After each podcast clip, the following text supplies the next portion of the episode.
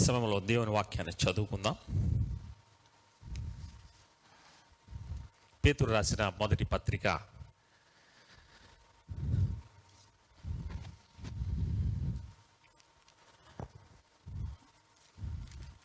ఐదవ అధ్యాయము పదవ వచనాన్ని చదువుకుందామండి. పేతురు రాసిన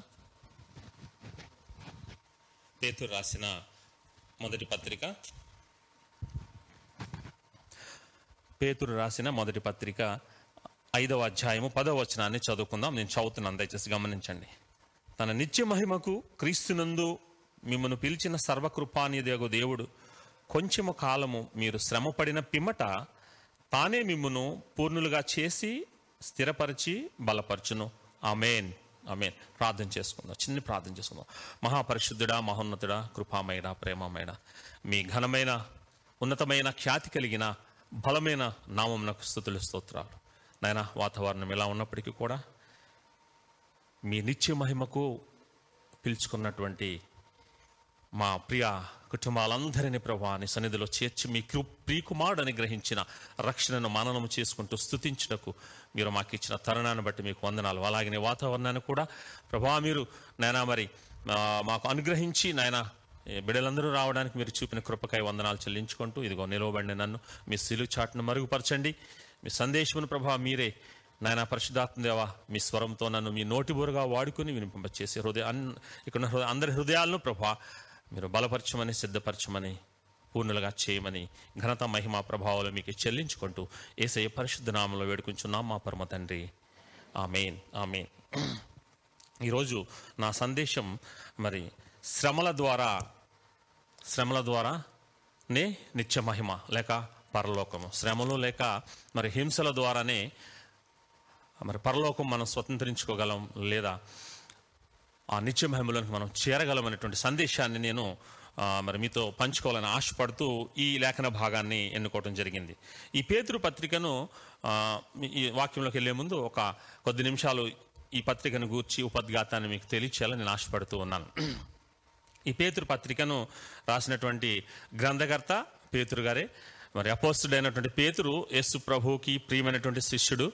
మరి ఆ శిష్యులందరిలో కూడా పెద్ద వయసు కలిగిన వాడు దుడుకు స్వభావం కలిగిన వాడు మరి అదే సమయంలో మూడు సార్లు దేవుడు నాకు యశుప్రభు ఎవరో నాకు తెలియదని బొంకినటువంటి ఆ వ్యక్తి.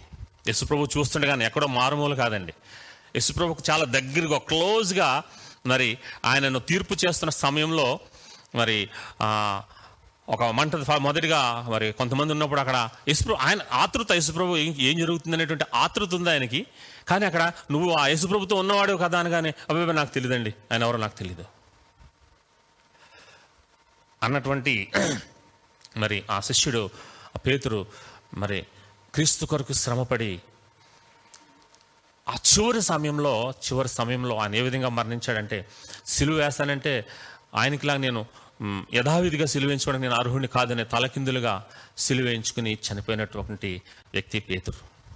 ఆ పేతురు గారు మరి యూదులకు యూదా క్రైస్తవులకు ఆనాటి యూదా క్రైస్తవులకు నేడు మనకు మరి ఏం తెలియచేస్తున్నాడంటే ఇక్కడ శ్రమల ద్వారా నిత్య మహిమ అంటున్నాడు అక్కడ. ఒకసారి మళ్ళీ ఒకసారి మనం చూద్దాం. అదే వచనాన్ని. తన నిత్య మహిమకు క్రీస్తునందు మిమ్మల్ని పిలిచిన సర్వాకృప అనేది దేవుడు కొంచెం కాలం మీరు శ్రమపడిన పిమ్మట తానే మిమ్మల్ని పూర్ణులుగా చేసి స్థిరపరిచి బలపరచను. ఎందుకు ఈ మాటలు రాస్తున్నాడు ఈ పేత్ర ఈ పత్రికలో అని అనుకుంటే ఒకసారి మనం మొదటి అధ్యాయానికి వెళ్దామండి. మొదటి అధ్యాయం. మొదటి అధ్యాయం రెండు వచనాలను ధ్యానం చేసుకుందాం. ఈరోజు ధ్యానం చేసి ఈ- ఈ సత్యాలను మనం గ్రహిందాం. మొదటి అధ్యాయం మొదటి రెండు వచనాలని చదువుకుందాం. ఒకసారి చూడండి. యేసుక్రీస్తు అపోస్తుడైన పేతురు తండ్రి అయిన దేవుని భవిష్యత్ జ్ఞానమును బట్టి ఆత్మ వలని పరిశుద్ధత పొందిన వారై విధేయులగుటకును యేసుక్రీస్తు రక్తము వలన ప్రోక్షించబడుటకును ఏర్పరిచిన ఏర్పరచబడిన వారికి అనగా పొంతు గలతీయ కపదోకియా ఆసియా బితూనియా అను దేశముల యందు చెదిరిపోయిన వారిలో చేరిన యాత్రికులకు శుభమని చెప్పి వ్రాయినది మీకు.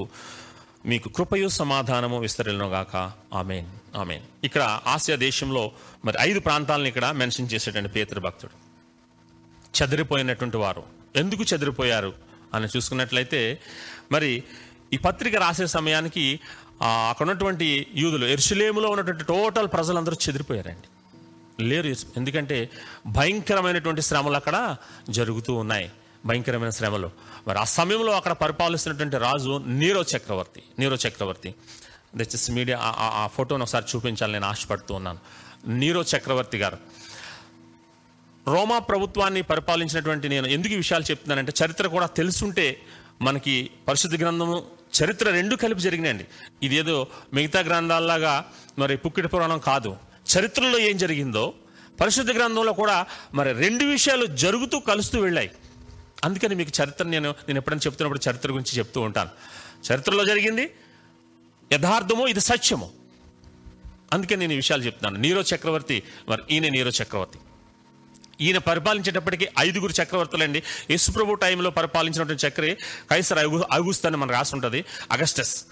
అగస్టస్ అలాగే మనం చూసుకుంటే మరి ఐదుగురు చ- చక్రవర్తులు మనం మనం చూస్తాం. అగస్టస్ టైబీరియస్ కాలిగులా మరి క్లౌడియాస్ నీరో. ఐదుగురు చక్రవర్తులు పరిపాలించడం జరిగింది. ఈ డైని ఈ డైనిస్టాలో అంటే ఈ రాజవంశంలో అగస్టస్ రాజవంశంలో ఈ ఐదుగురు అనమాట ఈ ఐదుగురు కూడా మరి సరైన చక్రవర్తులు కాదు. ఎంపరర్స్ అంటారు వీళ్ళని. ఎంపరర్స్ కాదు. ఈ నీరో టైంలోకి వచ్చేటప్పటికి ఈ నీరో టైం చాలా కర్కోటకుడు మూర్ఖుడు. ఎంత శ్రమ పెట్టాడంటే క్రైస్తవుల్ని మరి వర్ణనాతీతం అనమాట ఇతను పరిపాలిస్తున్నప్పుడు దేశ సంక్షేమం దేశ యొక్క ప్రజల యొక్క మరి సంక్షేమాన్ని చూడకుండా మొదట ఏం చేశాడంటే ఆటలు విస్తరించేట ఇత ఇతడి టైంలోనే మనకి ఒలింపిక్స్ అనేటువంటి ఆటలు కూడా వచ్చినట్లుగా చరిత్రకారులు చెప్తుంటారు. రెండు వేల సంవత్సరాల క్రితం ఒలింపిక్స్ ప్రారంభించబడింది ఇక్కడే ఏథెన్స్ నగరంలో మరి రోమ్ నగరంలో. అయితే ఈ చక్రవర్తి ఎంత భయంకరంగా హింసించాడంటే తను ఆడుకోవడానికి రాత్రి సమయంలో క్రైస్తవులు దొరికితే తీసుకురండి వాళ్ళని తీసుకొచ్చి వాళ్ళ మీద ఆ కొవ్వొత్తుకు సంబంధించినటువంటి ఆ నూనె పోసి ఆ ఎలిగించి వాళ్ళు మరి ఆ బాధపడుతూ ఉంటే ఆ వెలుగులో మరి ఇతని యొక్క ఆ సైనికులతో వాళ్ళతో ఆటలాడుకునేవాడట. అంత భయంకరమైనటువంటి వ్యక్తి ఈ నీరో చక్రవర్తి. ఇతను ఇతనికి రాజవంశం ఎలా వచ్చిందంటే యాక్చువల్గా రాజకుమార్ రాజకుమారుడే కానీ ఆ క్రమంలో వచ్చినవాడు కాదు. మరి క్లౌడియస్ ఇతని ఇతని తండ్రి పేరు ఆగ్నేయస్ ఇతని తల్లి పేరు అగ్రిప్పా ది గ్రేట్ యంగర్. ఇతని తండ్రి మోసగాడు హంతకుడునట. ఇతను పుట్టిన రెండో సంవత్సరంలోనే తల్లిని రోమాపట్నం నుండి బహిష్కరించారు. అయితే మరి ఈ క్లౌడియాస్ యొక్క చెల్లె ఆ, ఈ అగ్రిప్పా ద గ్రేట్. అప్పటికి పరిపాలిస్తారంటే నీ- నీరో కంటే ముందుగా పరిపాలించిన క్లౌడియాస్ యొక్క చెల్లెలు అనమాట ఈమెను బహిష్కరించుతుంటే అనాథ అయిపోయినటువంటి ఈ రెండేళ్ళ కుమారుడిని మరి క్లౌడియాస్ చేర్చుకుని అతను ఆదరించి పెంచినందుకు మరి వారసత్వంగా అతను రాజు జరిగింది. మరి రోమ నగరాన్ని చివరి సమయంలో ఏం చేశాడో తెలుసండి? రోమా నగరాన్ని అంతటిని కూడా అంటించేశాడండి. కొత్త నగరం కట్టాలి ఒక కొత్త ప్రణాళిక చేయాలి అనేసి అంటించేసి ఏం చేశాడంటే తన మీదకి రాకుండా ఇదంతా కూడా క్రైస్తవులు చేశారని క్రైస్తవుల మీద పెట్టాడు. చాలా భయంకరమైనటువంటి ఆ, వ్యక్తి ఈ నీరో చక్రవర్తి. ఈ నీరో చక్రవర్తి పరిపాలిస్తున్న టైంలో మరి ఈ పత్రిక రాయబడింది. లేక ఆ పరిస్థితులన్నీ అప్పుడు జరిగాయని చరిత్రలో మనకు కనిపిస్తూ ఉంటాయి. ఆ టైంలో మరి ఎరుసలేంలో నేను గత గత శర్మని చెప్పినప్పుడు విశ్వాసానికి నిజమైన రుజువులని నేను గత వారం చెప్పినప్పుడు మీకు తెలియజేస్తాను. యూదులు అంటే టోటల్గా అపోస్తుల కార్యంలో మనం చూస్తే అపోస్తులు తప్పించి శిష్యులు తప్పించి మిగతా విశ్వాసాలందరూ కూడా చెదిరిపోయారు చుట్టుపక్కలకి. హెబ్రి పత్రిక ధ్యానం చేసినప్పుడు నేను చెప్పాను యాకో యాపకో పత్రికలు కూడా ఉంటాయి. చెదరిపోయినటువంటి యూదులకు రాయబడింది ఈ పత్రిక. అలాగే ఇక్కడ కూడా మరి ఐదు ప్రాంతాల్లో చెదిరిపోయినటువంటి యూదులకు ఈ యొక్క పత్రిక రాయబడింది పేతురు పత్రిక. అంటే వాళ్ళకేనండి? అని కాదు కానీ నేటి పరిస్థితుల్లో నేటి సంఘ చరిత్రలో సంఘంలో ఉన్నటువంటి మనకు కూడా ఈ విషయాలు రాశారు. మరి శ్రమల ద్వారానే హింసల ద్వారానే నిత్యమా కనుక ఆ పరిస్థితుల్లో నీరో చక్రవర్తి పరిపాలించిన పరిస్థితుల్లో మరణమును కూడా మరి సైతము జయించి ఈరోజు మనకి సువార్తను తీసుకొచ్చినటువంటి మార్టీర్స్ అంటారు హతసాక్షులు. ఎంతోమంది హతసాక్షులు ఈరోజు మనకి సువార్త వచ్చిందంటే ఎంతోమంది హతసాక్షులు. ఆ హతసాక్షుల మరి జీవిత చరిత్రలను చదువుకుని మనం మన ఆ విధంగా శ్రమలకు సిద్ధపడాలి. అందుకనే పౌలు భక్తుడు క్షమించండి పేతురు భక్తుడు ఇక్కడ ఆ సంఘాలని అక్కడ చెదిరిపోయిన వారందరినీ కూడా హెచ్చరిస్తూ రాస్తూ ఉన్నాడు. నిత్యమహిమకు మిల్- మిమ్మల్ని పిలుచుకున్నటువంటి సర్వకృప అనేది దేవుడు. కొంచెం కాలం శ్రమ పడాలి శ్రమ పడాలి అని. అయితే ప్రియమైనటువంటి వారిలో మనం ఇక్కడ చూస్తే ఈ ఈ రెండు వచనాలను కొద్ది నిమిషాలు ధ్యానం చేసి మనం శ్రమంలో ఆ విషయాల్లోనికి వెళ్దాం. ఇక్కడ మనం చూసినట్లయితే యేసుక్రీస్తు అపోస్తుడైన పేతురు తండ్రి అయిన భవిష్యత్ జ్ఞానమును బట్టి ఆత్మ వలన పరిశుద్ధత పొందిన వారై విధేయులగుటకును యేసుక్రీస్తు రక్తం వలన ప్రోక్షించబడుటకును ఏర్పరచబడిన వారికి అనగా పొంతు. ఇక్కడ ఆగుతున్నాం. ఇక్కడ మనం చదువు ఈ చదువుకున్నటువంటి వచనాల్లో మనకి ముగ్గురు వ్యక్తులు కనిపిస్తూ ఉంటారు. ముగ్గురు వ్యక్తులు. తండ్రి పరిశుద్ధాత్మ కుమారుడు. తండ్రి మరి పిలిచాడంట భవిష్యత్ జ్ఞానాన్ని గురించి చెప్తున్నాడు. మరి పరిశుద్ధాత్మ ఆత్మ వలన పరిశుద్ధపరిచాడంట. కుమారుడు ప్రోక్షించాడు. ముగ్గురిని గురించి చెప్తున్నాడు. ఈ రెండు వచనాల్లో గొప్ప సందేశం ఒక గొప్ప సందేశాన్ని నిక్షిప్తం చేసి పేతృభక్తుడు ఆనాడు ఆ క్రైస్తవులకి తెలియజేస్తూ ఉన్నాడండి. తండ్రి యొక్క భవిష్యత్ జ్ఞానం తండ్రి ఏం చేశాడటండి? తండ్రి భవిష్యత్ జ్ఞానమును బట్టి అంటాడు ఇక్కడ భవిష్యత్తులో అంటే నిన్ను తను ఏర్పాటు చేసుకున్నాడు. ఈ జగత్ పునాది వేయబడక ముందే ఏమీ లేనప్పుడు తండ్రిని ఏర్పాటు చేసుకున్నాడు. వాళ్ళని అంటున్నాడు ఎందుకు ఎందుకే ఆ నీరో చంపేస్తాడు? లేక ఈ పరిస్థితులు వచ్చి మమ్మల్ని శ్రమపెట్టి మేము మరణ పాలవుతాం కోవిడ్ వల్ల మరణించిపోతున్నాం. ఈరోజు ఇక్కడ ఉన్నటువంటి వారందరూ కూడా ఆన్లైన్లో చూస్తున్న వారందరూ కూడా మరి జగత్ పునాది వేయబడుకుతూ వేల సంవత్సరాల క్రితం తండ్రి అయిన దేవుని ద్వారా మనము ఎన్నుకోబడ్డాము ఎన్నుకోబడ్డాము.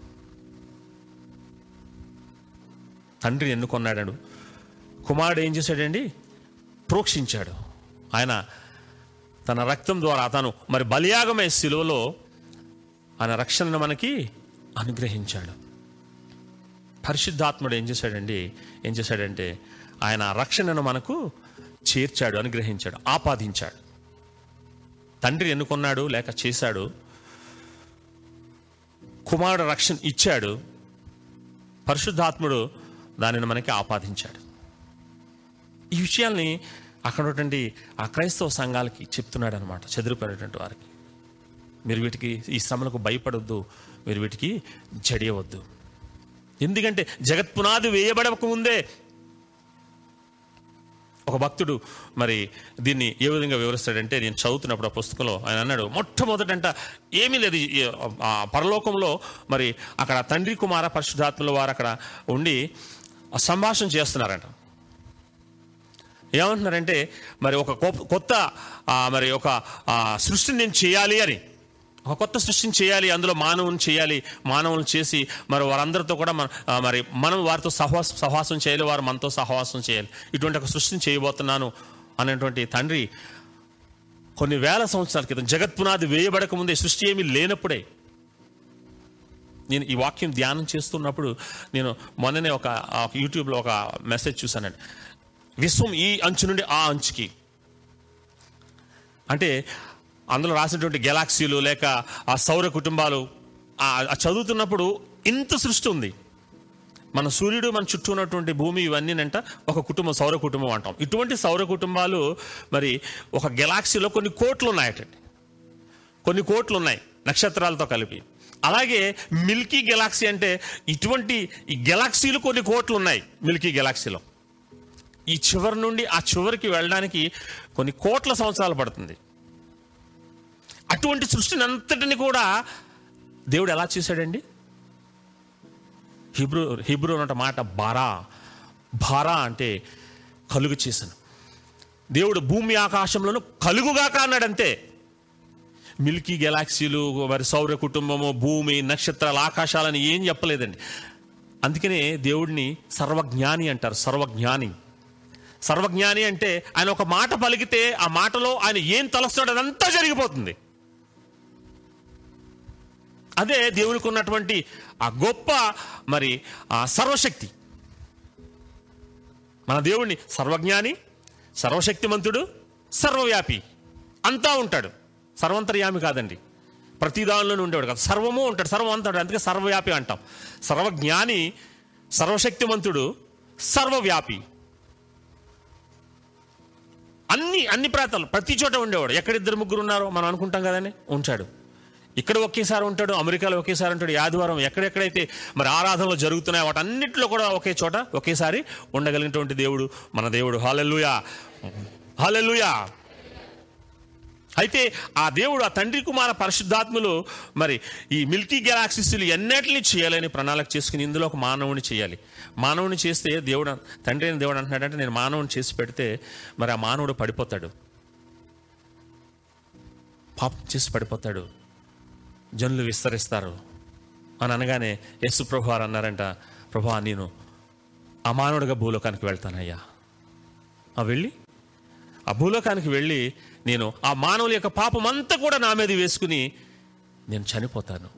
నేను మరి నేను చనిపోయి నేను చిందించే రక్తంతో వాళ్ళందరినీ కూడా నీతిమంతులుగా చేస్తాను విమోచిస్తాను. అప్పుడు మనం వాళ్ళందరినీ మన పరలోకంలో తీసుకొచ్చి మనం సహవాసం చేద్దాం. అనగానే ఓకే అన్నాడంట తండ్రి అని దేవుడు. పరిశుద్ధాత్ముడు అన్నాడంటే అయ్యా మరి నన్ను వదిలేస్తే నేనేం చేయాలంటే ఈ యశుప్రభు వారు చేసేటువంటి రక్షణ కార్యాన్ని నేనేం చేస్తానంటే వాళ్ళని వాళ్ళ దగ్గరికి తీసుకెళ్ళి వాళ్ళని ఒప్పింతాను. రక్షణ ఉచితం. కానీ ఆ రక్షణ నీకు కావాలంటే నువ్వు ఒప్పుకోవాలి. అందుకని యోహాన్ సువార్తలో పదహారో అధ్యాయంలో మనకి కనిపిస్తుంది ఎనిమిదో వచనం ఎనిమిది తొమ్మిది వచనాల్లో. పరిశుద్ధాత్మ దేవుడు ఏం చేస్తాడంటే మనల్ని పాపమును గూర్చియు నీతిని గూర్చియు తీర్పును గూర్చియు ఒప్పింపజేస్తాడు. ఒప్పింప చేయాలి కనెక్ట్ కావాలి దేవునితో. కనెక్ట్ అవ్వాలి ఈ సమయంలో చిన్న మరి ఒక చిన్న ఉదాహరణ చెప్పి నేను ముందుకు వెళ్ళాలని ఆశపడుతూ ఉన్నాను. నా ఈ సమయంలో ఇక్కడ మనం ఈ రూమ్లో ఉన్నాం. మనం మరి మీకు ఎవరికి కూడా ఫోన్స్ అందరూ స్మార్ట్ ఫోన్స్ వాడుతున్నాం కదండి. స్మార్ట్ ఫోన్స్లో సిగ్నల్స్లో మీకు. మీకు వైర్లే నెట్ లేదు ఇంటర్నెట్. నాకు మాత్రమే ఉంది ఇంటర్నెట్. ఉంటే మీరు సడన్గా ఒక మెసేజ్ పంపించాలి. మీరు ఏం చేస్తారు? ఏం చేస్తారు అప్పుడు? ఇంటర్నెట్ కావాలంటే ఏం చేయాలి? మీకు సిగ్నల్స్ రావట్లేదు ఇంటర్నెట్ లేదు. నన్ను హాట్ హాట్స్పాట్ అడుగుతారు కదా? అంటే స్మార్ట్ ఫోన్ కోసం తెలిసిన వారు గ్రహించగలుగుతారని నేను చెప్తున్నా. హాట్స్పాట్ అడిగినప్పుడు నేను హాట్స్పాట్ మీకు ఇచ్చాను. మీరు ఏం చేయాలి అప్పుడు? ఏం చేయాలి? కనెక్ట్ చేసుకోవాలి. కనెక్ట్ చేసుకోవాలి. నేను హాట్స్పాట్తో పాటు నేను ఏం చేశానంటే నా యొక్క పాస్వర్డ్ కూడా చెప్పాను మీకు. తండ్రి అయినటువంటి దేవుడు మరి తన కుమారుడైనటువంటి యేసుప్రభు ఇచ్చినటువంటి రక్షణను మీకు అనుగ్రహించాలని ఏం చేశాడంటే ఆయన సిగ్నల్ ఆన్ చేశాడు హాట్స్పాట్ ఇచ్చాడు మరి పాస్వర్డ్ కూడా చెప్పాడు. ఏంటంటే పాస్వర్డ్ అంటే? జేఈఎస్యుఎస్ జీసస్ అనే పాస్వర్డ్ కూడా తండ్రి చెప్పాడు. ఏం చేయాలి ఇప్పుడు నువ్వు? నీ స్మార్ట్ ఫోన్ని ఆన్ చేసి కనెక్ట్ అవ్వాలి నువ్వు దేవునితో. నువ్వు కనెక్ట్ అయితే ఏమవుతుంది? అప్పుడు నువ్వు రక్షించబడతావు. నువ్వు కనెక్ట్ కానప్పుడు అంటే నీ కార్యం కూడా ఉంది. దేవుడు ఉచితంగా మరి ఆయన రక్షణ ఇస్తే ఆ రక్షణ నాకు వచ్చేస్తుందని అనుకుంటే జరుగుతుందా? జరగదు. నువ్వేం చేయాలంటే దానికి స్పందించాలి. ఇదే పరిశుద్ధ గ్రంథంలో మరి గాడ్స్ సావర్నిటీ మ్యాన్ యొక్క మరి బాధ్యత. దేవుని సర్వాధికారము మానవుని బాధ్యత. పరిశుద్ధ గ్రంథం కూడా అదే చెప్తుంది. దేవుని సర్వాధికారంలో ఆయన బాధ్యతగా రక్షణ ఇచ్చాడు. మరి నీ బాధ్యతగా నువ్వేం చేస్తావు కనెక్ట్ అవుతున్నావా? అన్ని సమకూర్చాడు ఆయన. అన్ని సమకూర్చి పెట్టాడు. దగ్గర ప్లేట్లో తీసుకొచ్చి పెడుతున్నాడు. నువ్వు కనెక్ట్ కావాలి దేవునితో. దేవునితో కనెక్ట్ కావాలి. ఈ విషయాలన్నీ కూడా ఎందుకు ఇక్కడ చెప్తున్నాడంటే పేతురు భక్తుడు అయ్యా నిన్ను ఎప్పుడో ఈ కొన్ని వేల సంవత్సరాలకి ఈరోజు నిన్ను నన్ను ఇక్కడ ఉన్నటువంటి వాళ్ళందరినీ కూడా. మరి మాధవి సహోదరిని ఝాన్సీని సుభాష్ని రాహిల్ని సర్లా సిస్టర్ని గ్రేస్ గారిని శౌరి బ్రదర్ని నేను ఈ పేర్లు ఎందుకు చెప్తున్నానంటే వీళ్ళందరూ నా మార్నింగ్ టీం మెంబర్స్ అండి. మిగతా వారి పేర్లు తెలియదా రాజన్నకి? మా ఏళ్ళ పేర్లు చెప్తున్నాడు. అంత స్వార్థం అనుకోదు వీళ్ళందరూ మాకు మరి Jyothi sister morning prayer members. అందుకే నేను అంటున్నాను. అలాగే బేబీ సిస్టర్. వీళ్ళందరినీ కూడా ఇక్కడ ఉన్నవారందరినీ కూడా దేవుడు ఎప్పుడు ఎన్నుకున్నాడంటే వేల సంవత్సరాలు జగత్పునాథి వేయబడక ముందే Baby sister Sarala sister Jyothamma Surya garu Fiona సహోదరి సహోదరి మరి ఆ, అనిల్. అప్పుడు ఎప్పుడు నువ్వు పుట్టకముందే నీ తల్లిదండ్రులు మరి నీ పూర్వీకులు పుట్టకముందే దేవుడు అప్పుడు నిన్ను ఏర్పాటు చేసుకున్నాడు ఎన్నుకున్నాడు? ఏమని? మన నిత్య మహిమలోకి చేర్చుకోవాలా? తన కుమారుడిచ్చిన రక్షణను మీకు అందించి తను వారు తనతో సహవాసం చేయడానికి పరలోకంలో చేర్చుకోవాలని అప్పుడే ఏర్పాటు చేశాడయా ఎందుకే మీరు భయపడతారు శ్రమలకి? ఇప్పుడున్న శ్రమలకైనాను రాబోతున్న శ్రమలకైనాను భయపడద్దు ప్రియమైనటువంటి దేవుని వారలారా. ఎందుకంటే దేవుడు మిమ్మల్ని ఎన్నుకున్నాడు ఆయన నిత్య మహిమలో మిమ్మల్ని చేరుస్తాడు. హాలెల్లుయా. నమ్మల్ని వారు ఒక మరొకసారి వందనాలు తెలియజేద్దాం. హాలెల్లుయా. శ్రమ లేకపోతే కష్టపడకపోతే మన జనరల్గా మనకి ఏదైనా ఉచితంగా వచ్చిందనుకోండి దాన్ని మనం ఏం చేస్తాం? నేను ఎప్పుడు మరి ఒక విషయం చెప్తుంటాను. ఎక్కువగా నేను గృహకూడికి పాస్టర్ నన్ను పంపించినప్పుడు మా పుట్టినరోజులు కానీ ఏదైనా మంచి కార్యాలు జరుగుతున్నప్పుడు. ఎవరైనా గిఫ్ట్ ఇస్తే మనం ఏం చేస్తాం? తీసుకెళ్ళి మనం చక్కగా దాచుకుంటాం. మరి ఉచితంగా ఇస్తున్నటువంటి రక్షణకు మనం ఏం చేస్తున్నాం? కనెక్ట్ అవుతున్నాం సరే. కనెక్ట్ అవుతున్నాం సరే. రక్షణ ఇచ్చి ఆయన ఏమంటున్నాడంటే నా దగ్గరికి నిన్ను చేర్చుకుంటున్నాను. ప్రకటన గ్రంథంలో ఉంటుంది పరలోకం అంటే మనతో ఆయనను ఆయనతో మనము కలిసి ఉంటామటండి పరలోకం. అదే నిత్య మహిమ. దానికి వెళ్ళడానికి శ్రమ పడవా నువ్వు? శ్రమలో మనం సాగవలసిందే. శ్రమ లేకపోతే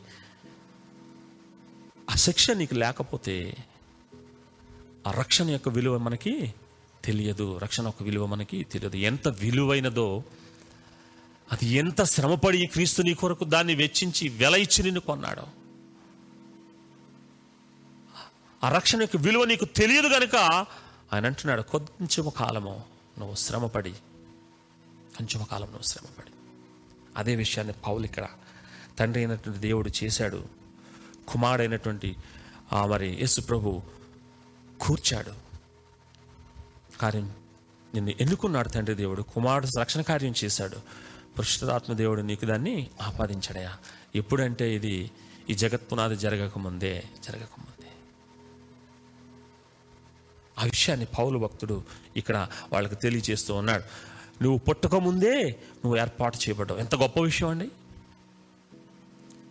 నన్ను పుట్టకముందు నేను పుట్టకముందే నా తల్లిదండ్రులు మరి నా పూర్వీకులు లేకముందే నా దేవుడు ఏర్పాటు చేసుకున్నాడు జగత్ ఆ తండ్రి కుమార పరిశుద్ధాత్మలు సంభాషించుకొని నువ్వు ఎంత గొప్ప ధన్యురాలివి నువ్వు ఎంత గొప్ప ధన్యుడు.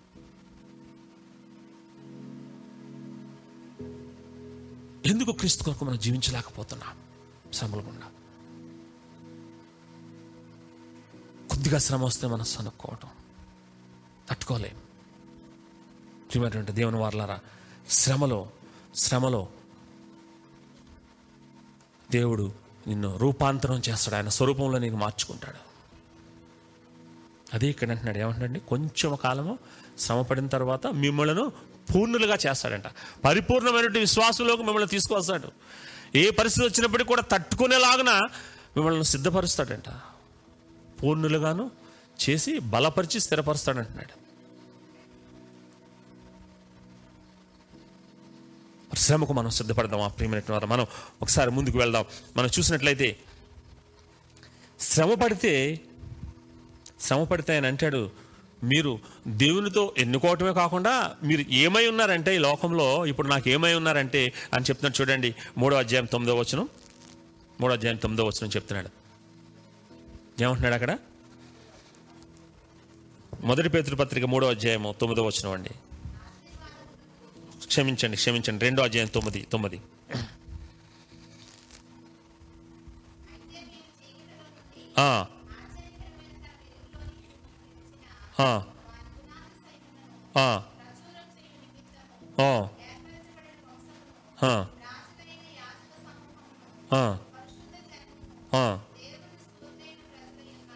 దేవుని సొత్తైన ప్రజలై ఉన్నారు. ఇక్కడ చూడండి ఇక్కడ ఏమంటున్నాడు? ఎన్ని విషయాలు తెలియజేశాడు? మిమ్మల్ని ఏర్పాటు చేసుకోవడమే కాకుండా ఈ లోకంలో మిమ్మల్ని నేను ఎందుకు మిమ్మల్ని నేను ఏ విధంగా స్థిరపరిచానంటే చీకటిలో నుండి వెలుగులోనికి మిమ్మల్ని పిలిచినటువంటి దేవుడు ఆయన గుణాతిశయములను ప్రకటించడానికి మిమ్మల్ని ఏం చేశాడండి? మొదట అక్కడ అంటున్నాడు ఏమంటున్నాడంటే మరి నేను కింద నుండి పైకి వెళ్తాను చూడండి. దేవుని సొత్తైన ప్రజలు మీరు. దేవుని సొత్తు.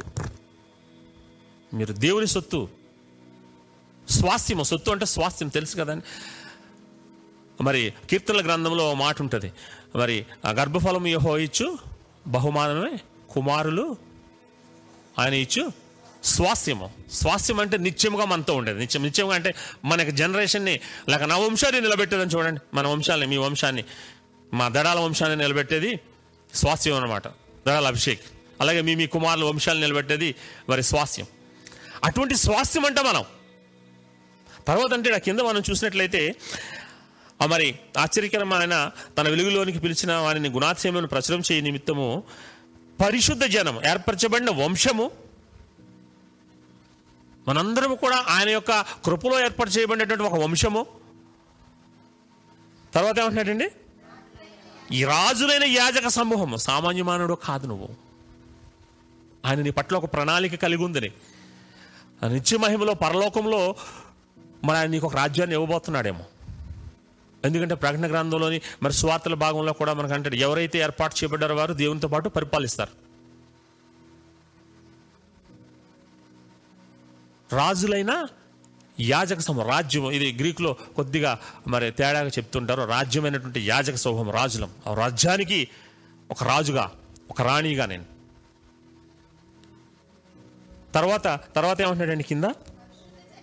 పరిశుద్ధ జనమును దేవుని సొత్తైన ప్రజలై ఉన్నారు. దేవుని సొత్తైన ప్రజలము పరిశుద్ధ జనము రాజులైన యాజక సమూహము ఒక వంశము.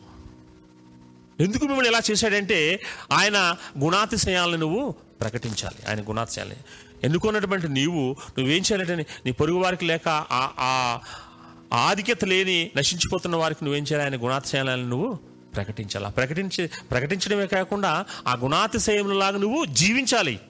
క్రీస్తు కొరకు క్రీస్తును ప్రకటించాలి క్రీస్తు కొరకు జీవించాలి. వాక్యానుసారంగా నువ్వు నడుచుకోవాలి. ఈ పరిస్థితుల్లో నీకు శ్రమ వచ్చింది అనుకోండి విశ్వాసంలో దిగిజారిపోవద్దు. విశ్వాసంలో దిగిజారిపోవద్దు. నిలవబడు శ్రమ కొరకు. ఎందుకంటే ఎనిమిదో ధన్యత మత్తి సువార్త ఐదో అధ్యాయం ఎనిమిదో ధన్యత ఏముందండి? నా నిమిత్తము మీరు హింసించబడి బాధింపబడినప్పుడు ఏమో ఏ- ఏమన్నాడండి అక్కడ? పరలోక రాజ్యము మీది. నా నిమిత్తము మీరు హింసించబడి బాధింపబడుతున్నప్పుడు సంతోషించండి. ఎందుకంటే పరలోక రాజ్యం మీది. పరలోక రాజ్యం మీది. ఆయన గుణాతిశయాలను ప్రకటిస్తున్నప్పుడు ఆయన కొరకు నువ్వు జీవిస్తున్నప్పుడు ఆయన కొరకు ఆయనలాగా నువ్వు నడుచుకుంటూ ఉన్నప్పుడు నీకు శ్రమ కలిగినప్పుడు నిన్ను లోకము నిన్ను హింసిస్తున్నప్పుడు లోకము నిన్ను ద్వేషిస్తున్నప్పుడు లోకం నిన్ను అవమానపరుస్తున్నప్పుడు నువ్వు సంతోషించు. ఎందుకంటే పరలోక రాజ్యం అనేది ఇది నీకు శాశ్వతమైంది కాదు. ఇక్కడ వాటికి నువ్వు ప్రాకులాడవద్దు. నీది పరలోక రాజ్యం. పరలోక రాజ్యం. ఈ సమయంలో నేను ఒక చిన్న సాక్ష్యాన్ని చెప్పి ముందుకు వెళ్ళాలని ఆశపడుతూ ఉన్నాను. నేను మొన్ననే ఇదే వేదిక మీద ఉన్నప్పుడు మాకు ఆర్డినెన్స్ జరిగినప్పుడు ఒక ఆయన మరి పీటర్ సామ్యుల్ గారు వచ్చారు. ఆయన అన్నాడు గొల్లపల్లి నతానియల్ గారు మా తాతయ్య ముత్తాత అని. అలాగే గొల్లపల్లి వారి కుటుంబం కూడా మన మధ్యన ఉంది. శ్యామ్ మరి సహోదరి వారు కూడా పేరు సిస్టర్ గారు? ఆ, సుభాషిణి సిస్టర్ గొల్లపల్లి గొల్లపల్లి వారి ఫ్యామిలీ. పద్దెనిమిది వందల యాభై సంవత్సరంలో మరి రాజమండ్రి దగ్గర గోదావరి తెలుసు కదండి? ధవలేశ్వరం గోదావరి ఆనకట్టను కడుతున్నప్పుడు ఆనకట్ట కడుతున్నప్పుడు సర్ సర్ అర్ధర్ కాటన్ ఆ ఆనకట్టను కడుతూ ఉన్నప్పుడు మరి ఆయన ప్రారంభించినప్పుడు అనేక మంది ఈ రాష్ట్రంలో చాలామంది అక్కడ పనులు చేసుకోవడానికి వచ్చారండి. అందులో ఈ గొల్లపల్లి నతానియల్ గారు వాళ్ళ అన్నలు ఇద్దరు మరి వాళ్ళ తండ్రి గారు పనిచేయడానికి వెళ్ళారు అక్కడ. పనిచేయడానికి వెళ్ళి మరి ఆనకట్లో ఆ గొల్లపల్లి నతానియల్ గారు తండ్రి గారు మంచి గాయకుడంట. మనకి ఈ పాటలు ఎప్పుడు మనకి జ్ఞాపకం వస్తాయంటే మనం పొలం పనులు విలేజెస్ నుండి వచ్చే వాళ్ళకి బాగా తెలుస్తుంది. పొలంలో పని చేస్తున్నప్పుడు ఎవరో ఒకళ్ళ పాట పాడే ఉంటారు. నాట్లు వేసినప్పుడు కానీ విత్తనాలు వేసినప్పుడు కానీ మరి అందరూ పని చేస్తుంటే ఒకళ్ళు పాట పాడుతుంటారు. వాళ్ళని ఉత్సాహపరుస్తూ మరి స్పీడ్గా పనిచేస్తారని అదేవిధంగా ఈ గొల్లపల్లి నతానీయులు గారి యొక్క మరి ఆ తండ్రి గారు మంచి పాట పాట పాడేవాట పాటలు పాడుతూ ఉన్నప్పుడు మరి ఆ కట్ట ఆ ఆనకట్ట అంతా నిర్మించేసారి అందరూ వెళ్ళిపోయారు. కానీ ఈ మూడవ కుమారుడు అయినటువంటి గొల్లపల్లి నతానియల్ గారు వెళ్ళలేదు. వచ్చిన ప్రాంతానికి వెళ్ళకుండా అక్కడే ఉండిపోయి అక్కడ సువార్త చెప్పడం మొదలుపెట్టాడంట. రక్షించబడ్డాడు ఆయన. సువార్త చెప్తున్నప్పుడు ఆ గోదావరికి అవతల వైపు చాలా లంకలు ఉన్నాయండి. ఆ లంకల్లో మురమళ్ళ అనేటువంటి గ్రామంలో సువార్త చెప్తుంటే సువార్త చెప్తుంటే ఆ ఊరి జనం అందరూ ఈ గొలపల్లి నతానీయులు గారిని పట్టుకుని మరి కొట్టి చిత్తు కొట్టేశారంట. రక్తం కారుతుంది ముఖం అంట ముఖం అంటే అంతా కూడా. ఒక చెప్పుల దండను ఆయన మెళ్ళలో వేసి మెళ్ళలో వేసి ఆయనను మరి కూర్చోబెట్టి తిడుతున్నారంట. అందరికీ చెప్తున్నారంట ఆయన చూడండి ఎక్కడి నుండి వచ్చాడు. వచ్చి కొత్త మతాన్ని బోధిస్తున్నాడు మనకి. ఇసుప్రభుని నమ్ముకోవాలంట. మన దేవతలు దేవతలు కాదంట దేవుళ్ళు కాదంట.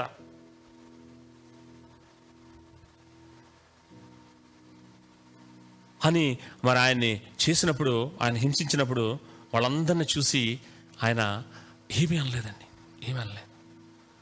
హృదయంలో నుండి ఒక పాట పాడాడంట. దేవుని ప్రేమ ఇదిగో జనులార భావంబు మముదెల్వరే. కేవలము నమ్ముకొనిన పరలోక భాగ్యంబు మనకిచ్చును. ఆ శ్రమలో ఆ దుఃఖంలో ఆ రక్తం కారుతున్నప్పుడు. ఎవరిని దూషించలేదు ఆయన. దేవుని ప్రేమను వాళ్ళకి కనపరుస్తున్నాడు. అయ్యా ఆయన ఇటువంటి ప్రేమను మీకు తెలియచేస్తున్నాడు అయ్యా. తిరుగుబాటు చేసిన మీకు పాపములో పడిపోయిన మీకు. ఆయన తన శరీరాన్ని మరి మీ కొరకు బలియాగం చేశాడయ్యా. కేవలం నువ్వు నమ్ముకుంటే చాలు. నమ్ముకుంటే చాలు. నీకు ఆయన పరలోక భాగ్యాన్ని ఇస్తాడు. పరలోక భాగ్యాన్ని ఇస్తాడు. ప్రియమైనటువంటి దేవుని వారలారా ఆ పరిస్థితి త్వరలో రాబోతుంది. ప్రకటన గ్రంథంలో తెలియచేసిన విధంగా శ్రమల శ్రమలు తప్పక వస్తాయి సంఘాన్ని ఆ శ్రమంలోనూ నిలబడగడవా ఆ శ్రమంలోనూ నిలబడగడవా ఒకసారి నీ హృదయంలోనూ సిద్ధపడు. శ్రమ వస్తే. శ్రమ వస్తే ప్రభా ఎందుకు వచ్చింది శ్రమ అని దేవుడిని దేవుని ప్రశ్నించు. ఒకవేళ హింస వస్తే ఎందుకు వచ్చింది ప్రభా అని దీనిని నువ్వు ప్రశ్నించొద్దు. ఈ శ్రమ ద్వారా ఏమి నేర్పిస్తున్నావు ప్రభా నాకు? నేను ఏ విధంగా జీవించాలి ప్రభా నాకు తెలియచేయి. అని దేవుడిని ప్రార్థించినప్పుడు ఆయన నిన్ను ఆ శ్రమలో నుండి నిన్ను ఆ విజయాన్ని ఇచ్చి ముందుకు నడిపిస్తాడు. హలలుయా నమ్మిన వారు దేవునికి వందలు హలలుయా ప్రియమైనటువంటి దేవుని వారులారా రాబోతున్న దినాల్లో ఈ శ్రమలను ఎదుర్కోవాలి మనం. ఈ శ్రమలను ఎదుర్కోవాలి. అంటాడు శ్రమ రాకపోతే నువ్వు దేవుని కుమారుడు కాదు. Those who are getting sufferings those are God children ఎవరైతే శ్రమలు పొందుతారో వాళ్ళే దేవుని కుమారులటండి.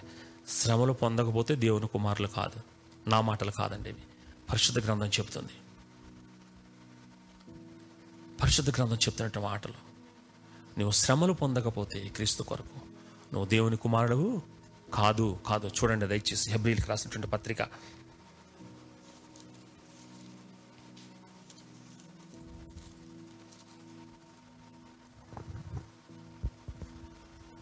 హెబ్రిల్కి రాసినటువంటి పత్రిక పన్నెండవ అధ్యాయము. ఏడవ వచనం దయచేసి ఏడవ వచనం. పొందుటకై సహించుచున్నారు? చూస్తున్నాడు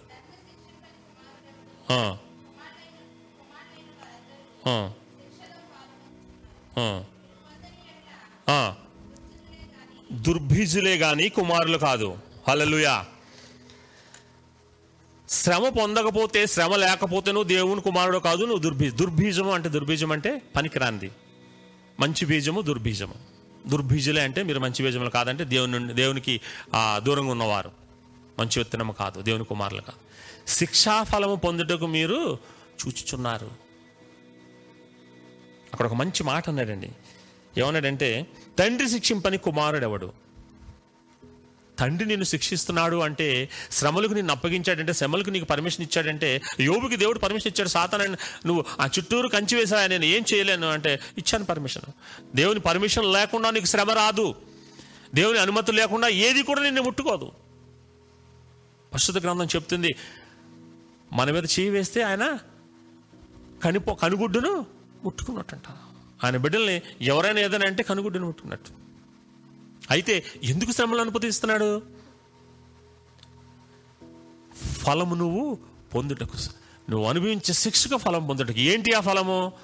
నిత్యమహిమలోనికి నువ్వు వెళ్ళాలంటే దాని యొక్క విలువ నువ్వు తెలుసుకోవాలంటే ఇక్కడ నువ్వు కొద్ది కాలము శ్రమ పడాలి శ్రమ పొందేవారు దేవుని కుమారులు దేవుని కుమారులు. కింద వివరణ చెప్తాడు. కింద దాన్ని వివరిస్తాడు. చూడండి. ఎనిమిదో వచ్చి నేను చదువుతున్నాను. కుమారులైన వారందరూ శిక్షలో పాలు పొందుచున్నారు. మీరు పొందని ఎడల దుర్బిజులే కానీ కుమారులు కారు. మరియు శరీర సంబంధులైన తండ్రులు మనకు శిక్షలై ఉండి ఉండేది. వారి ఎందు భయభక్తులు కలిగి ఉంటుంది అట్లయితే ఆత్మలకు తండ్రి అయిన వానికి మరీ ఎక్కువగా లోబడి బ్రతుకోవలను కదా మన తండ్రులకి మన తల్లులకు మన కుటుంబీకులకు మనం భయపడి జీవిస్తాం. శిక్షకు మనం ఒప్పుకుంటున్నాం. వాళ్ళు శిక్షించినప్పుడు తండ్రి కుమారుని శిక్షిస్తాడు. అయితే ఆత్మలకు తండ్రి అయినటువంటి ఆ దేవునికి మనం భయపడలేం కదా. కింద అంటాడు అలా భయపడితే వారి కొన్ని దినముల మట్టుకు తమకు ఇష్టం వచ్చినట్లు మనల్ని శిక్షించరు కానీ మనము తన పరిశుద్ధతలో పాలు పొందవాలని మన మేలు కొరకి ఆయన శిక్షించుచున్నాడు. ఎందుకు శిక్షిస్తున్నాడటండి? మన మేలు కొరకు మనం పరిశుద్ధత పొందాలని మనం మేలు పొందాలని ఆ మేలుని ఆ యొక్క ఆ పరిశుద్ధతను ఆ యొక్క ఆ నిత్య మహిమలకు మనం చేరాలని ఆయన నిన్ను నన్ను కూడా ఆ పరిస్థితుల గుండా నడిపిస్తూ ఉన్నాడు. క్రమశిక్షణ చేస్తున్నాడు. దయచేసి గమనించండి మీరు ఒకవేళ శ్రమ మీకు లేకపోతే. దేవుని కుమారుడు కాదేమో. శ్రమ వచ్చినప్పుడు నువ్వు దేవుని మీద సనగవద్దు. దేవుని మీద నువ్వు వ్యతిరేకించవద్దు. ఈ శ్రమ ద్వారా నువ్వు నాకు ఏమి నేర్పబోతున్నావు ప్రభా? ఈ శ్రమలో నువ్వు నాతో ఏం చేయబోతున్నావు ప్రభా? అని దేవుని నువ్వు వేడుకోవడానికి ప్రయత్నం చేయాలి. శ్రమ ఒక దైవజనుడు అంటాడు. శ్రమ పొంది శ్రమ పొంది నువ్వు మరి ఆ సర్ఫ్ ఆ తర్పీజులో ఆ శిక్షలో నువ్వు మరి ఆ క్రీస్తు యొక్క పరిపూర్ణతలోకి నీ మారినప్పుడు ఒక అద్దం దగ్గరికి వెళ్ళి నువ్వు చూసుకుంటేనట ఇలాగా. ఎవరు కనిపిస్తారండి అద్దంలో మనం ఎలా చూసుకుంటే? ఎవరండి? కానీ మరి పరిపూర్ణతలోకి క్రీస్తు సారూప్యంలోకి మార్చబడినప్పుడు మనం చూస్తేనంట ఇక్కడ మనం కనిపించామంట. యశుప్రభు కనిపిస్తాడట. ఒక దైవజనుడు చాలా స్పర్జన దైవజనుడు దైవజనుడు అంటాడు. నువ్వు క్రీస్తులకు పరిపూర్ణతలోకి నీ సారూప్యంలోనికి నువ్వు మారినప్పుడు నువ్వు అద్దంలో చూసుకుంటే నువ్వు యశుప్రభు నీలో కనిపిస్తాడు. ఏంటి అంటే దానికి అర్థం నువ్వు క్రీస్తు యొక్క పరిపూర్ణలోకి మారినప్పుడు నీ వ్యక్తిగత జీవితం బయట ఏ విధంగా కనిపిస్తుందంటే ఇతరులకి క్రీస్తు ప్రతిబింబ చేస్తున్నావు అనమాట హలలుగా ఆయన ఇచ్చినటువంటి మాటలు ఆయన ఇచ్చిన సందేశాలు ఆయన చేసినటువంటి కార్యాలను మనం ప్రతిబింబం చేయాలంటే ఇతరులు మనలో మన సాక్ష్యాన్ని మనం చూడాలి. అది అస్- చార్లెస్ పద్యం చెప్పినటువంటి అసత్యం. అద్దంలో మనం చూస్తుంటే మనం కనిపించే యశుప్రభు కనిపిస్తాం అంటే బయట వారికి మనం ఏ విధంగా కనిపిస్తామంటే యశుప్రభులా కనిపించాలి. ఆయనను మనం ప్రతిబింబింప చేయాలి. ఆయనను మనము ప్రతిబింబింప చేయాలి.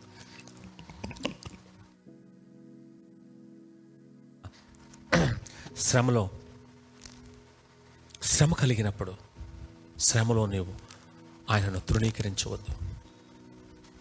దీని ద్వారా నాకు ఏమి నేర్పించబోతున్నావు ప్రభు? దీని ద్వారా నేను ఏం చేయాలి? నీ చిత్తానుసారంగా నేను ఏ విధంగా జీవించాలో నాకు తెలియచే ప్రభా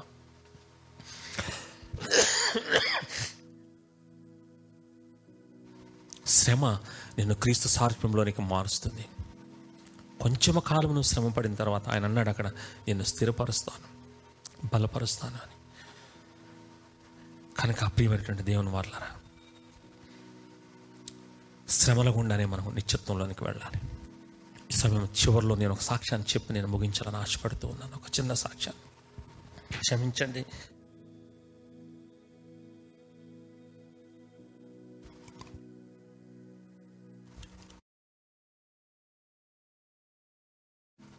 క్రీస్తు శకం రెండవ శతాబ్దంలో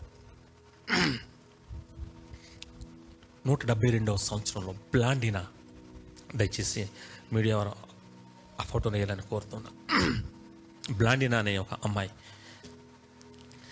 యవ్వన బిడ్డ పదిహేను సంవత్సరాలు. యవనవత్సరాలు కూడా కాదు. టెన్త్ క్లాస్ చదువుతున్న అమ్మాయి. బ్లాండినా. ఫ్రాన్స్ దేశంలో లయాన్ అనేటువంటి పట్టణంలో. క్రీస్తుని అంగీకరించి ఆ సంఘంలో ఎంతో ఉత్సాహంగా ఉండేటువంటి బిడ్డ. ఫ్రాన్స్ దేశంలో శ్రమలు వచ్చినప్పుడు అనేక మందిని తీసుకెళ్ళి చంపుతూ ఉన్నారు హింసిస్తూ ఉన్నారు. ఒకరోజు ఈమెను కూడా తీసుకువెళ్ళిపోయారు. తీసుకువెళ్ళి ఒక పెద్ద గ్రౌండ్ ఫుట్బాల్ గ్రౌండ్లో మధ్యన ఆమెను కట్టివేసి ఇరవై సింహాలను రెడీగా పెట్టారంట. ఆ- అమ్మాయితో అంటున్నారంట యశు ప్రభు నాకు వద్దు. నేను యేసు వదిలివేస్తున్నాను. తను అన్నదంట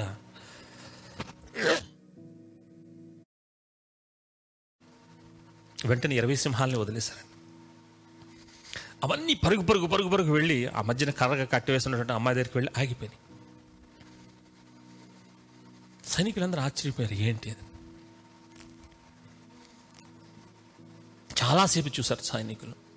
అవి ఏమీ చేయలేదండి ఆ తర్వాత సింహాలన్నింటిని వెనక్కి తీసివేసి ఆమెను ఏం చేశారంటే ఒక ఇనుప కుర్చీ కుర్చీని ఎక్కువగా కట్టెలు వేసి మరి మంట వేసి ఆ యొక్క ఆ కట్టెల మీద ఆ ఇనుప చైర్ని పెట్టి బాగా ఎర్రగా కాలిన తర్వాత ఆ- మంటకు ముందు ఈ చైర్ని పెట్టి ఆమె అందు మీద కూర్చోబెట్టేశారంట.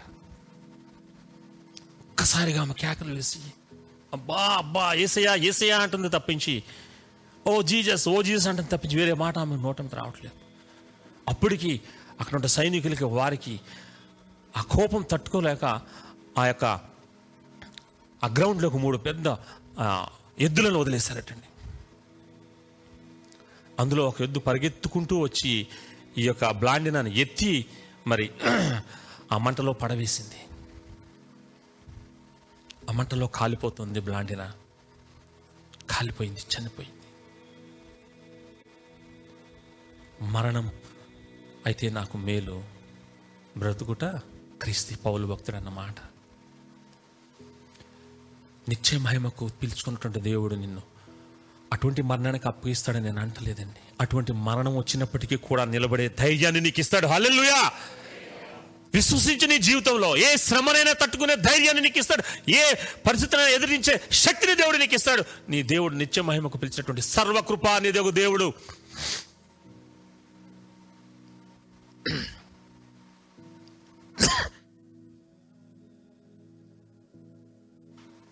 చనిపోయింది. ఆ సం ఆ సంఘటన చూసినటువంటి ఇరవై వేల మంది ఫ్రాన్స్ దేశస్తులు ఇరవై వేల మంది.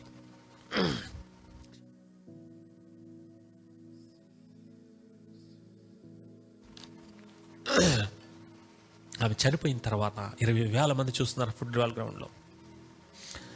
ఇరవై వేల మంది పైకి లేచారటండి. నిశ్శబ్దం అయిపోయిందంతా. లేచి అందరూ చేతులెత్తి బ్లాండిన నమ్ముకున్నటువంటి దేవుడు గొప్ప దేవుడు హలెలుయా అని చెప్పారంట. హలెలుయా దేవునికి మహిమ కలుగును గాక. బ్రాండిన నమ్ముకున్నటువంటి దేవుడే నిజమైన దేవుడు. ఆయనకి మహిమ కలుగును గాక అని ఇరవై వేల మంది ఒప్పుకున్నారంట. ప్రియమైనటువంటి దేవుని బిడ్డ ప్రియమైన సహోదరి సహోదరుడా శ్రమ కొరకు నువ్వు చింతించదు నీ చింత యావత్తువును ఆయన మీద పెట్టు. బ్లాండి నన్ను రక్షించకపోవచ్చు దేవుడు. ఆయన మహిమ కొరకు ఆమె చనిపోయింది ఆ సమయంలో నాకు జ్ఞాపకం వస్తుంది. మరి పరిశుద్ధ గ్రంథంలో స్టెఫన్ జ్ఞాపకం వస్తుంటాడు. రాళ్ళతో కొడుతున్నప్పుడు హింసిస్తున్నప్పుడు స్టెఫన్ అన్న మాట తండ్రి వీరేం చేయించున్నారు వీరు? ఎరుగరు కనుక వీరిని క్షమించారు కనుక ప్రియమైనటువంటి దేవుని వాళ్ళ శ్రమలో శ్రమలో దేవుడు నీకు తోడుగా ఉంటాడు. అదే పౌలు భక్తుడు ఆ కొరిందులకు రాసిన పత్రికలు అంటాడు. ఒక మనిషికి వచ్చేటువంటి శ్రమే వస్తుంది కానీ ఒక పెద్ద బండను దేవుడు తీసుకొచ్చి నీ మీద పెట్టండి. నువ్వు ఎంతవరకైతే ఆ శ్రమకు నిలబడగడతావో అంతే యొక్క పరిస్థితిని అనుమతిస్తాడు. అదే సమయంలో దాని నుండి నువ్వు తప్పించుకునే మార్గమును కూడా ఆయన నీకు తెలియచేస్తాడంట. హలలుయా కనుక ప్రియమైనటువంటి దేవుని బిడ్డ దేవుని సంగమా శ్రమ రానున్న దినాలు శ్రమ దినాలు. నువ్వు నిత్యమేమకు వెళ్ళాలంటే ఆ శ్రమలో నువ్వు నిలవబడాలి. శ్రమను నువ్వు తట్టుకోవాలి. నీవు క్రీస్తు పరిపూర్ణతలోకి సారూప్యంలోనికి నువ్వు ప్రతిబింబించబడాలి. వాక్యానుసారముగా జీవిస్తూ ఆ క్రీస్తు వాక్యంలో నువ్వు నడుచుకున్నప్పుడు దేవుడు నీకు అన్ని విధాలా తోడుగా ఉండి దీవించి ఆస్వాదించాడు. అట్టి కృపా సమాధానం దేవుడు మనందరికీ అనుగ్రహించునుగాక. ఆమె ఆమె చిన్న ప్రార్థన చేసి నేను నేను సెలవు తీసుకుంటాను చిన్న ప్రార్థన చేస్తాను. మహాపరిశుద్ధుడా మహోన్నతుడా కృపామయుడ ప్రేమమయుడ దయామయుడా ఘనమైన మా తండ్రి నిచ్చుడగు మా ప్రభు నీ బంగారు పాదములకు బలమైన నామమునకు వేలాది స్థుతులు స్తోత్రాలు వందనాలు చెల్లించుకుంటున్నాం దేవా. ఇదిగో ఈ లోకంలో ప్రభా జీవిస్తున్న మేము.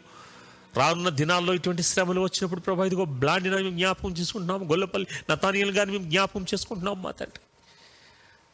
అటువంటి శ్రమలకైనా సరే మేము తాళి తట్టుకుని నిలబడేటువంటి నేను శక్తిని మాకు అనుగ్రహించమని అట్టి సిద్ధపాటును మాకు దయచేయమని. ప్రభా నీ దాసుడైన పేతుడు సెలవిచ్చినట్లుగా నాయన నిత్యమహిమకు మేము వెళ్ళాలంటే కొంచెం కాలం శ్రమ పడాలని మీరు సెలవిచ్చారు.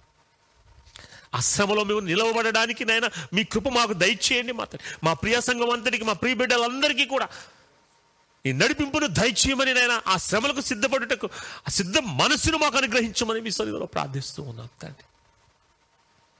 రానున్న దినాల్లో రానున్న ప్రభుత్వాలు.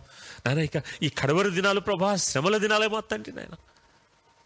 ఈ దినాల్లో ఈ పరిస్థితుల్లో ప్రభా మేము నిలవబడేటువంటి శక్తిని పరిశుద్ధాత్మదేవ మీ ఆత్మ నడిపింపును మాకు అనుగ్రహించి బలపరచమని ఈ రోజు వచ్చిన బిడ్డలందరికీ కూడా అటు కృపా సమాధానం తెచ్చమని రాలేని బిడ్డలను కూడా మీరు జ్ఞాపకం చేసుకుని ప్రభా వారికి కృపా సమాధానం తెచ్చి దీవించి ఆస్వాదించమని ఘనత మహిమ ప్రభావాలు మీకు చెల్లించుకుంటూ నజడి నేసునామంలో ప్రార్థించి వినుంచి వేడుకొంచున్నాం మా పరమ తండ్రి.